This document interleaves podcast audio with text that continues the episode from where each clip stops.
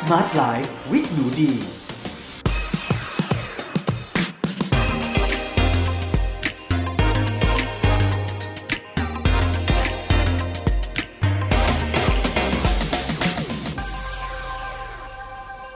วัสดีค่ะ ยินดีต้อนรับเข้าสู่ Med Listening Podcast ในรายการ Smart Life with หนูดี กับดิฉัน หนูดีวันิสาเรส และในวันนี้เรามาพบกันกับหัวข้อ The Story of More ไลฟ์สไตล์ที่มีของน้อยลงแต่มีความสุขมากขึ้น สวัสดีค่ะเพื่อนๆทุกคนสำหรับ episode นี้นะคะ เราอยู่กันที่ episode เลขสวยนะคะ episode ที่ 80 ค่ะ กับหัวข้อที่หนูดีอยากอยากจะแชร์มากๆเลย เพราะว่ามันเป็นหัวข้อของไลฟ์สไตล์ในชีวิตของหนูดีทุกวันนี้นะคะ ที่เรามีการคิดมากมากขึ้นเลยนะคะ ก่อนที่เราจะซื้อหาแล้วก็นำพาสิ่งของแต่ละชิ้นเข้ามาในชีวิตของเราค่ะ วันนี้ดิก็จะขอ reference หนังสือด้วยนะคะ ซึ่งเป็นหนังสือแปลค่ะ เป็นเล่มที่หนูดีชอบมากๆเลยนะคะ เล่มเล็ก ๆ เท่านั้นเองนะ แต่ว่าให้ไอเดียความคิดอะไรหลากหลายมากๆเลยค่ะ หนังสือมีชื่อเหมือนกับหัวข้อของเราในวันนี้เลยค่ะ ภาษาอังกฤษชื่อว่า The Story of More แต่ภาษาไทยแปลว่ามากไปไม่ยั่งยืนนะคะ story of more จริงๆ ถ้าแปลให้ตรงตัวเนาะก็จะหมายถึงว่าเรื่องราวของการมีมากขึ้นนะคะ แล้วก็บนปกเนี่ยค่ะ เขาก็จะมีคำโปรยว่า ทุกการบริโภคของเราส่งผลถึงวิกฤตโลกร้อนอย่างคาดไม่ถึง เอาจริงๆ มันไม่ใช่แค่วิกฤตโลกร้อนอย่างเดียวนะคะ มันเป็นเรื่องวิกฤตทรัพยากร แล้วก็วิกฤตสิ่งแวดล้อมด้วยรวมถึงวิกฤตการตัดไม้ทำลายป่าด้วยเนาะ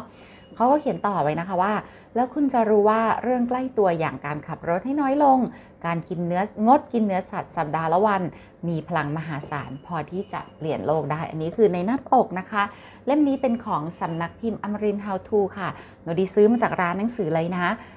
225 บาท แต่หนูดีคิดว่าถ้าเพื่อนๆนะไปเจอในเว็บนะคะ หรือว่าเข้าไปเสิร์ชออนไลน์เนี่ย น่าจะได้ราคาดีกว่านี้นะ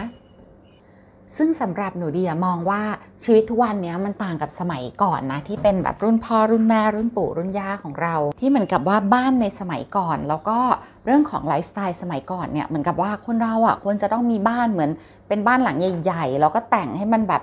มีของเยอะๆมันดูหรูหรา มันดูแบบเออมันดูแบบมันมีอะไรฟู่ฟ้าอะไรประมาณเนี้ย แต่หนูดีสังเกตว่าเทรนในปัจจุบันเนี่ยค่อนข้างเปลี่ยนไปไปอย่างเรื่องของบ้านเนี่ยเดี๋ยวนี้เราก็จะเน้นแบบเออบ้านที่มันมินิมอลหน่อย การตกแต่งก็จะออกแนว earth tone ทุกอย่างมันจะดูแบบเรียบง่ายแล้วก็เบาๆอะอย่างยุคสมัยแบบหนูดียังเป็นเด็กๆเนี่ยเนาะวัยรุ่นยุค 90s เนี่ยเราก็จะเห็นแบบในละครหรืออะไรต่างๆ พอคนเราเริ่มรวยขึ้นมาเนี่ยเราก็จะเห็นบ้านในละครว่าเออมันจะออกในแนวแบบเป็นแนวหลุยเป็นแบบทองทองเป็นอะไรพวกนั้นถูกไหมคะ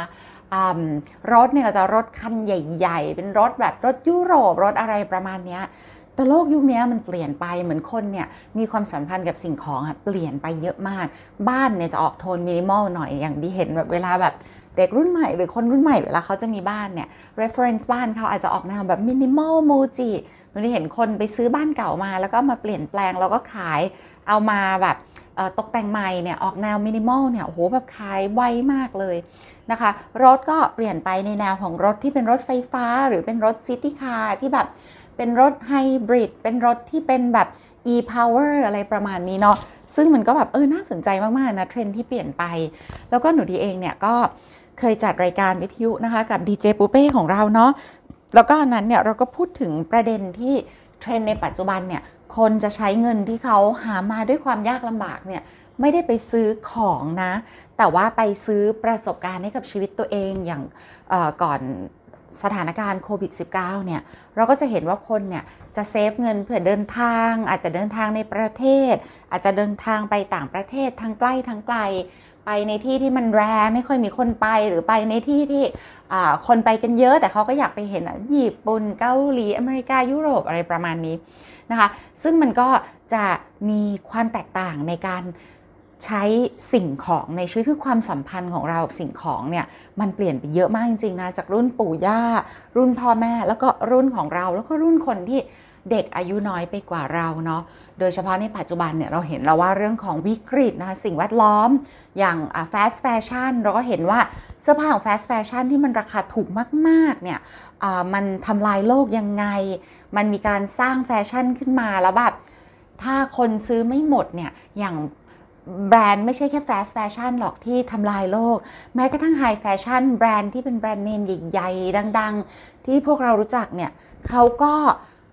ทำลายโลกไม่ต่างกันนะคะหลายแบรนด์เนี่ยที่เขาไม่ยอมลดราคาแล้วไม่เอาของมา dump ขายเนี่ยก็มีทั้งการเผาสินค้าทิ้งนะคะ หรือการเอาไปทิ้ง เพื่อไม่ปล่อยออกมาขายเพื่อไม่ให้ราคามันตกนะทุกคน เพราะฉะนั้นเนี่ยเราในฐานะผู้บริโภคเนี่ยเรามีหน้าที่ต่อสิ่งแวดล้อมมาก ๆเลย แล้วก็ต่อบ้านของเราเอง เพราะว่าถ้าเรามีสติในการจับจ่าย แล้วเราฉลาดในการจับจ่ายเนี่ยมันไม่ใช่แค่เราจะช่วยยับยั้งวิกฤต สิ่งแวดล้อม และวิกฤตทรัพยากรโลกได้เนี่ยเราไม่ยังไม่ทำให้บ้านของเรารกด้วย อันนี้นะต้องบอกว่าตัวดีเองเนี่ยเมื่อก่อนดีเวลาซื้อของอะค่ะ หนูดีก็จะซื้อแบบเออเรามีเงินพอซื้อแล้วมันสวยถูกใจเราก็จะซื้อ แต่ปัจจุบันเนี่ยเราก็จะคิดอีก 2 มิติเพิ่มมาคือ เอ๊ะ ถ้าเราซื้อแล้วเนี่ยของชิ้นเนี้ยมันจะกลายไปเป็นขยะหลังจากเราตายหรือขยะฝังกลบเนี่ยยังไงบ้าง เช่นเสื้อผ้าที่แบบเออเป็นเส้นใยที่ไม่ใช่เส้นใยธรรมชาติ เป็นใยสังเคราะห์ส่วนใหญ่ก็จะมาจากพลาสติก เพราะฉะนั้นเราใส่ไม่ใช่แค่มันร้อนอย่างเดียวที่อยู่ในเมืองไทย แต่คือเมื่อเราตายอีก4 5 0 0 ปีมันก็ยังอยู่นะคะ หรือว่าแบบเวลาที่เราจะซื้อของเข้ามาจากสักชิ้นเนี่ยเราก็จะคิดในมิติอีกมิติหนึ่งด้วย ไม่ใช่แค่สิ่งแวดล้อมอย่างเดียว แต่คิดในมิติว่าบ้านมันจะรกหรือเปล่า เรามีที่พอหรือเปล่าอย่ดีมีตู้เสื้อผ้าเนี่ยหนูดีก็จะบอกตัวเองว่าไม่ขยายตู้เสื้อผ้าอย่างเมื่อก่อนเนี่ยเราก็จะแบบโอเคถ้าเราซื้อ เสื้อผ้ามาแล้วแบบมันไม่พอใส่ในตู้ที่เราสร้างบิวอินเอาไว้ เราก็ซื้อตู้เพิ่ม แต่ในปัจจุบันเราจะบอกตัวเองว่าเราจะไม่เพิ่มตู้หรอก เราก็จะพยายามแหละแล้วก็ที่จะอยู่ในตู้นั้นให้ได้ถ้าเราอยากอัปเดต เช่น เราแก่ขึ้นเราอายุมากขึ้น เราอยากมีเสื้อผ้าสำหรับกิจกรรมที่แตกต่างหลากหลายออกไปเนี่ย เราก็จะต้องดูว่ามีเสื้อผ้าชุดไหนที่เราไม่ใส่นานแล้ว แล้วเราก็เก็บออกมา แล้วเราก็ส่งไปให้คนอื่นต่อที่เขาอาจจะเหมาะมากกว่านะคะซึ่งอันเนี้ยมันเมื่อก่อนอะคนจะรังเกียจใช่ไหมบอกอีเสื้อผ้าใช้แล้วแบบมันเป็นอะไรที่ดูแบบไม่โอเคเลย แต่ในปัจจุบันเราก็จะเห็นเทรนที่เรียกว่า pre-loved หรือว่า re-love pre ก็คือมาก่อน love ก็คือรัก pre loved ก็คือเคยมีคนอื่นรักมาก่อน แล้วเขาก็ส่งมาให้เรารักต่อ ซึ่งต้องบอกว่าหนูดีกับเพื่อนๆพี่ๆนะเราก็ทำอย่างนี้กันนะคะ พี่ๆเพื่อนๆของหนูดีหลาย ๆ คนที่เขารักหนูดีแล้วเขามีเสื้อผ้าที่แบบเออเขาตั้งใจตัดมาอย่างดีแหละ แต่เฉพาะหุ่นเขาเปลี่ยนไป รสนิยมของเขาเปลี่ยนไป ไลฟ์สไตล์เขาเปลี่ยนไป บางคนมีลูก บางคนโตขึ้นแล้ว บางคนอยากเดินทาง บางคนไม่ใส่สีนี้ไม่ใส่สไตล์นี้แล้ว เขาจะมาถามหนูดีว่า หนูดีรับได้ไหม ถ้าพี่อยากจะให้เนี่ย พี่รักมากนะ พี่อยากยกให้หนูนะ แล้วเขาก็เอามาให้หนูดี หนูดีก็ใส่นะคะ เนี่ย หนูดี พูดแล้วเนี่ยจริงๆหรือก็เพิ่งใส่แบบถ่ายคอนเทนต์ถ่ายอะไรไปเลย ชุดที่หนูดีใส่ก็มีคนชมตลอดว่าเออชุดนี้สวยจัง หนูดีก็แท็กพี่เขาเลยบอกว่าเออขอบคุณนะสำหรับเสื้อ pre love ของพี่นะหนูดีใส่แล้วแบบเออหนูก็รู้สึกดีมากเลย แล้วก็มันก็รู้สึกดีรู้สึกเราได้รับความรักจากคนใกล้ตัวของเรา ซึ่งถ้าเป็นในอดีตเนี่ยสิบยี่สิบปีก่อนคนอาจจะบอกว่าเออเสื้อผ้ามือสองของเรา เราไม่กล้าเอาไปยกให้ใครหรอกเดี๋ยวเขารังเกียจเดี๋ยวเขาหาว่าเราดูถูก ปัจจุบันเนี่ยดีว่ามุมมองเรื่องทรัพยากรมันเปลี่ยนไปเยอะมากเนาะแล้วก็เราทุกคนเนี่ยต้องปรับทัศนคติเราแล้วก็ไลฟ์สไตล์ให้มันแมทช์กับทรัพยากรที่มันเริ่มร่อยหล่อลง แล้วเราต้องใช้มันให้คุ้มค่ามากที่สุด เดี๋ยวมาดูในหนังสือสักนิดนะคะดีอยากจะรีวิวหนังสือเล่มนี้นิดนึงเลยเผื่อเพื่อนๆอะไปสอยมาเป็นของตัวเองค่ะ The Story of More นะคะ ผู้เขียนชื่อคุณโฮปจารินคุณโฮปจารินเนี่ยค่ะ เขาเป็นผู้เชี่ยวชาญในเรื่องของเรื่องราวของสิ่งแวดล้อม เธอเป็นนักวิทยาศาสตร์หญิงนะคะ ที่ได้รับรางวัลในระดับโลกเลยค่ะ แล้วก็ ตอนแรกเนี่ยเธอหลีกเลี่ยงไม่อยากเป็นอาจารย์สอนเรื่องสิ่งแวดล้อมค่ะ เพราะเธอรู้สึกว่าเอ๊ะมันเป็นเรื่องที่ไม่มีใครอยากฟังนะ แต่ในที่สุดเธอก็รับสอนนะคะ แล้วในที่สุดเนี่ยมันก็กลายเป็น passion ของเธอเลยค่ะ ไม่ใช่เพื่อจะข่มขู่ให้ผู้คนหวาดกลัวภาวะโลกร้อนนะคะแต่เพื่อมอบความหวังให้กับพวกเขาว่า มันยังพอจะแก้ไขได้อยู่ แต่มีข้อแม้คือต้องทำทันทีเลยนะคะ และทำโดยไม่แคร์ว่ามันจะเล็กน้อยสักเพียงไหน เพราะว่าการเปลี่ยนแปลงแม้แต่เล็กน้อยเนี่ย มันก็คือการเปลี่ยนแปลงความเย็นขึ้น 0.01 องศา ก็คือความร้อนที่น้อยลง 0.01 องศานั่นเองค่ะ ที่นี่หนังสือเล่มนี้ดีต้องบอกเลยนะว่าเออมันเจ๋งมากๆเลยนะคะ เขาแบ่งหนังสือออกเป็น 4 ตอนนะคะ แล้วก็มีภาคผนวกด้วยค่ะนะคะ ตอนที่ 1 เป็นเรื่องราวเกี่ยวกับ ชีวิตค่ะว่า เราเริ่มต้นขึ้นตรงไหนเราเป็นใครเราเป็นอย่างไรเราอยู่ตรงไหนในในเหตุการณ์ที่เกิดขึ้นทั้งหมดตรงนี้เนาะตอนที่ 2 เป็นเรื่องราวของอาหารนะคะทั้งเรื่องการปลูกธัญพืช การเลี้ยงเนื้อสัตว์การหาปลาการทำน้ำตาลนะคะ ตอนที่ 3 พูดเรื่องพลังงานค่ะ ทั้งเรื่องไฟฟ้าการเคลื่อนที่ของเราพืชที่เราเผานะคะ แล้วก็ล้อรถที่เราหมุนตอนที่ 4 เป็นเรื่องของพื้นดินค่ะนะคะ เรื่องของอากาศที่เปลี่ยนไปอากาศที่อุ่นขึ้นน้ำแข็งที่กำลังละลายระดับน้ำที่สูงขึ้นเนาะก็มันก็เป็นอะไรที่เอออ่านแล้วแบบเปิดโลกกระทัดมาก ๆ นะคะ แล้วก็เรื่องของภาคผนวกที่เขาจะพูดถึงเรื่องราวของการมีสิ่งของน้อยลงนะคะ แต่พูดถึงสิ่งที่เรากระทำความแตกต่างที่เราสามารถสร้างได้ หลักคำสอนด้านสิ่งแวดล้อม แล้วก็มีแหล่งข้อมูลและหนังสือที่น่าอ่านให้เราด้วยค่ะ เดี๋ยวมา sample ในหนังสือสักนิดนึงค่ะ มา sample ในเนื้อหาหนังสือกัน ซึ่งต้องบอกว่าหนูดีเลือกยากมาก แต่ว่าอืมหนูดีอยากจะเลือกในประเด็นของเรื่องของขยะดีกว่านะคะเขาพูดถึงขยะเนี่ยน่าสนใจมาก ๆ เลยนะ เขาบอกว่าในอเมริกานะคะ ซึ่งมีประชากรแค่ร้อยละ4ของโลก แต่กลับผลิตขยะชีวภาพ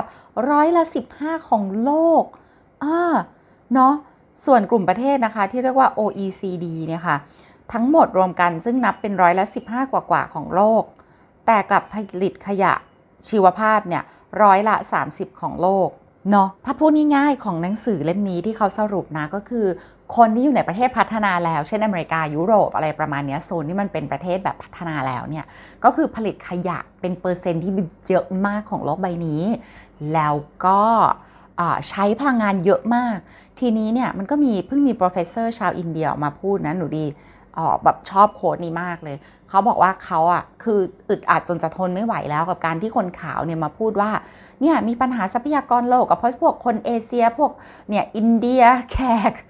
ประเทศแบบเนี่ยแอฟริกาเนี่ยออกลูกกันโอ้ยออกกันมาใหญ่เลยมีลูกเยอะมากทำไมไม่มีลูกน้อยลง